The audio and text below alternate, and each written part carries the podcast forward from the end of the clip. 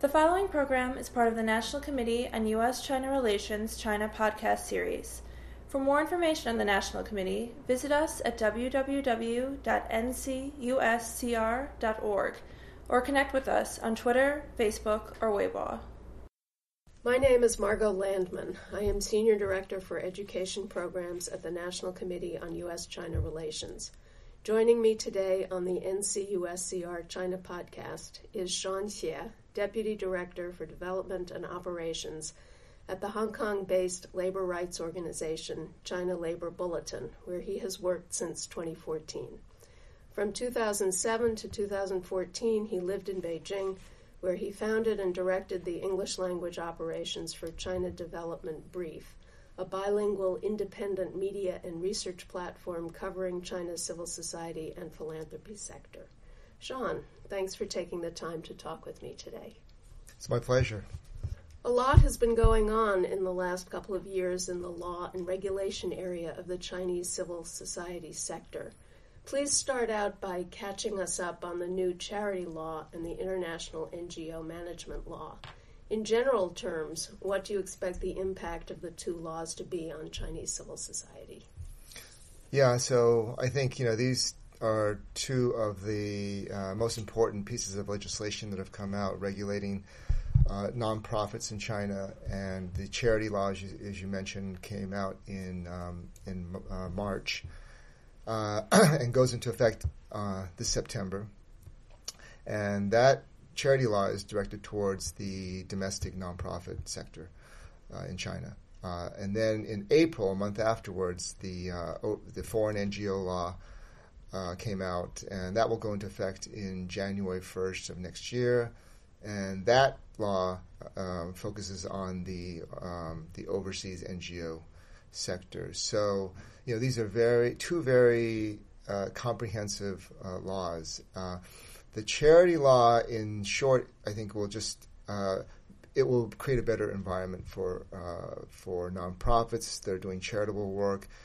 Um, it will, uh, I think, enhance the uh, tax deductibility, the tax incentives for these organizations. It will enable more organizations to do uh, public fundraising. It will uh, have, I think, an energizing effect on uh, the nonprofit sector in China. Uh, so I see that as a, a, good piece of legislation. The uh, the overseas NGO law or the foreign NGO law, some people call it, is uh, not such a good law, and uh, it seeks to have more of a restrictive effect on the operations on foreign nonprofits in China. But like the charity law, it's also quite it's very it's very comprehensive. It basically regulates all activities of um, foreign NGOs in China. One of the aspects of the foreign NGO law is the registration protocol, both for foundations and other organizations that have representative offices in China and those that don't. Hmm. Could you talk a bit about the registration of foreign representative offices and how the process will affect their ability to work in China? Sure. Um, so prior to this this foreign NGO law coming out, uh, there was a foundation, a set of foundation regulations uh, that were issued in 2004. So those foundation regulations did regulate the uh, setting up of representative offices of uh, foreign foundations and uh, that was really the only regulation that said anything about registration of foreign NGOs. Um, unfortunately, during that period from 2004 onward, uh, foreign foundations found it very difficult to register representative offices because they had to find what was uh, an official sponsor or what the Chinese sometimes call a mother-in-law to supervise the work of these uh, foreign foundations. So I think only by 2014 or 2015, about 30 of several thousand um, foreign NGOs, foundations in China were actually registered. Um, now, the new foreign NGO law um, will go one step further. It will not only regulate the re- the setting up of representative offices, but also it regulates the activities of foreign nonprofits that do not have an office in China. So really, this is why I said it's it's very comprehensive.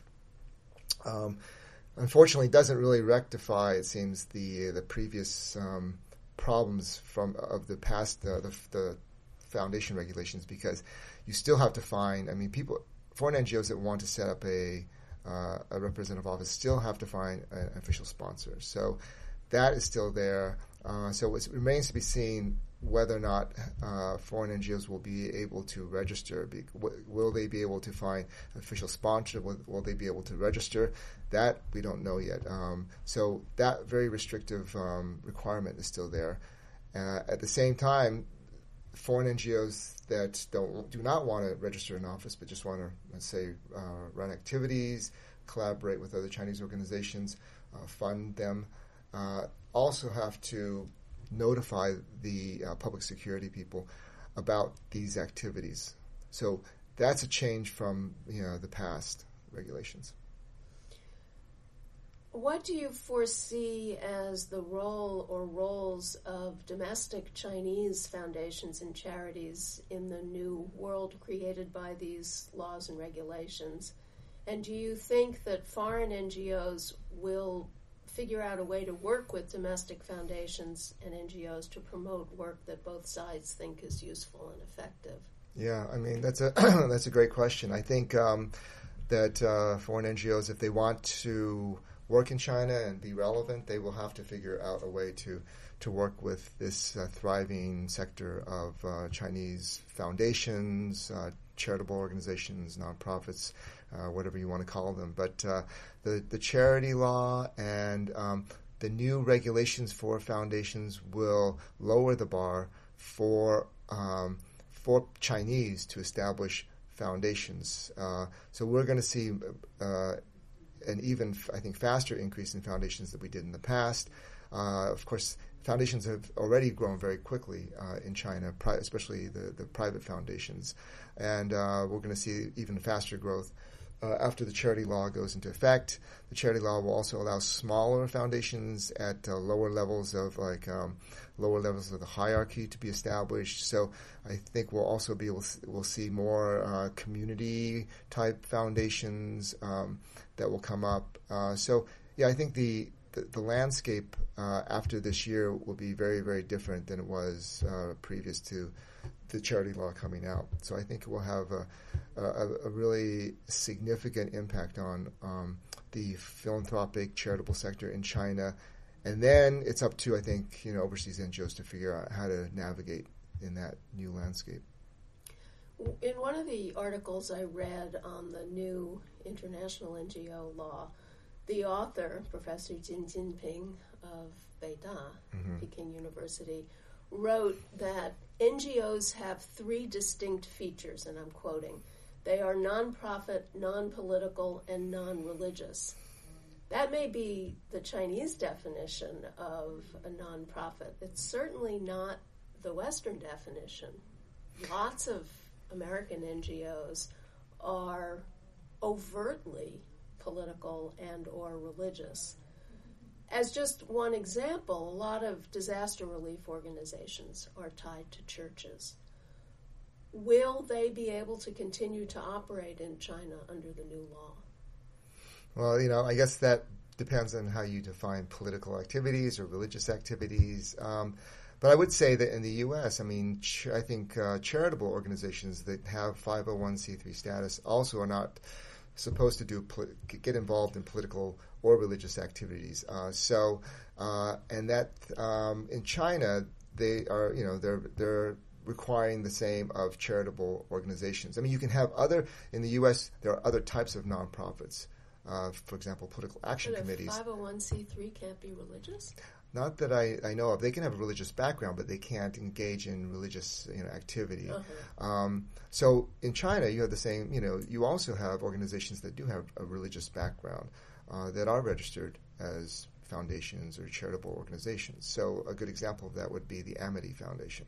So the Amity Foundation has, I mean, a, a clear religious background. They uh, came out of the uh, the Christian uh, church, and so you know, but they the the work that they do is uh, activities like uh, poverty alleviation. They don't they don't get involved in proselytizing. Right. Yeah. So um, so yeah, you do have that situation in China. Uh, again, you know, it, we'll have to see how how they define political and and religious activities, and that's being left very vague. The example I had in my mind was the Mercy Corps, Mm. which also has a religious background, even though in China I think they're quite careful not to be religious or Yes. overtly religious. That's right. And there's also quite a few, like um, I think, organizations from Hong Kong that uh, are, are Christian in nature, and you know, so they have a religious background, but they're working uh, in, for example, education, uh, in poverty alleviation. So, you know, they're not working again on, on religious activities, and they and they they make it a point to not to do that. They make it a point, of course, to be very careful about the kind of work that they do. In the draft law, uh, draft international NGO management law that came out in April 2015, there was a temporary activities permit scheme for foreign NGOs that did not have or intend to set up representative offices. In the actual law that was promulgated, that has disappeared and has been replaced by a filing record system. Other than the change in language, what does that change actually mean? Well, we're hoping that what that means is that uh, you just have to notify public security uh, rather than ask for their approval. So, yeah, the, the, the previous draft of that law required you to, if you were, if you were a non-profit, a foreign nonprofit working in China, that you had to get a permit for that temporary activity. So you actually had to get a, a, an approval from public security people. Now, the way it's written uh, is that you just have to notify them. You have to just file certain materials, certain required materials, so let them, let them know that you are doing this activity. After you finish this activity, you also have to send them a report about the nature of the activity and where the funding came from and so forth. So, you know, you still have to fill out uh, some paperwork and, and jump through some hoops, but you don't uh, have to ask, you don't have to wait for any kind of formal approval. At least that's the way it's been written, and uh, that was a deliberate change in the language. So uh, let's hope that uh, they follow through on that because I think, you know, that will streamline the, the process. Much of the discussion that I'm aware of about the new law has centered on two aspects of it. One is that foreign NGOs will now be under the jurisdiction of the Ministry of Public Security and its bureaus down the chain. And the other, that they will be required to funnel all funds through a Chinese partner organization's bank account. Could you talk about how these two provisions are likely to affect the work of foreign organizations in China? Well, um, I mean, I, I haven't uh, had much experience, fortunately, with the, the public security people, so I, I can't say how it is dealing with them. I mean, I have had, of course, I think all foreigners going through China have to deal with the public security in order to get, um, you know, to uh, to get their visas, in order to get um, their residence permits, and, and so forth. So I think you know people who live in Beijing are well aware of the uh, entry-exit uh, office uh, in Beijing where you have to go to to deal with that, and there you're dealing with the public security.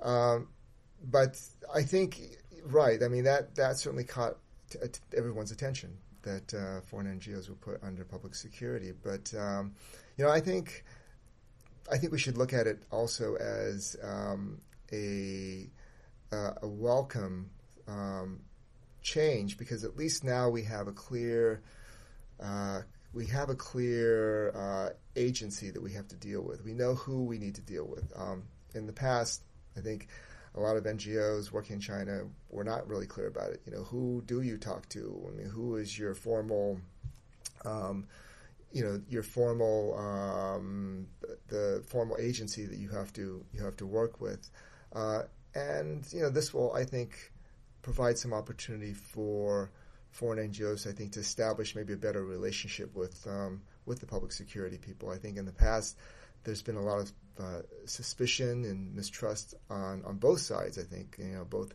public security people the way they view NGOs and NGOs uh, the way the NGOs view public security. So I think maybe that kind of regular uh, contact, that regular those regular meetings and dealings between those two parties will help to maybe reduce some of the, the mistrust. And what about the funding aspect? Well, I mean, I think you know with the funding, um, you know, I think for for many organizations, that's that's that's how they uh, they did work. I would probably I think there just to make a correction. I think that's the case for organizations, uh, foreign organizations that are uh, doing temporary activities. Right. But if you're a foreign, if you have a representative office, then you can have your own bank account. You don't have to use the bank account of your Chinese partner. Right. I was referring to right. those. So that formerly would have had the temporary activity permit, right? Just have the filing of record. Yeah, yeah. yeah. So, um, yeah. I mean, you know, I think that that had that doesn't make a. There's not a, a major change there in the way that funds go um, go into China. Uh, you know, people who organizations that fund Chinese organizations obviously have to use the bank account of those Chinese organizations, their Chinese partners. Um, and there's a lot of uh, foreign NGOs in China that, like I said, that are, are not registered. And the way that they work in China, because they're not registered, they have no representative office, is that they work with a Chinese partner, and then they use the bank account of that Chinese partner. Uh, and so, um, you know, I think this is just sort of um, um, kind of this is um, not, I think, a, a, change from a big change from uh, past practices. It would certainly be a change for how the National Committee does business. Okay. When we have programs in China, unless the Chinese partner is paying for certain things, which sometimes is the case, mm. we pay. Mm-hmm. And it would be a different scenario if we had to funnel all of our funds through a Chinese organization. But then that means you must have a, a you must have your own bank account in in China. Oh, oh okay, okay. Hmm. Unfortunately, we've come to the end of our time. This has been very interesting, and I thank you for talking with me today. Okay, well, thank you, Margot.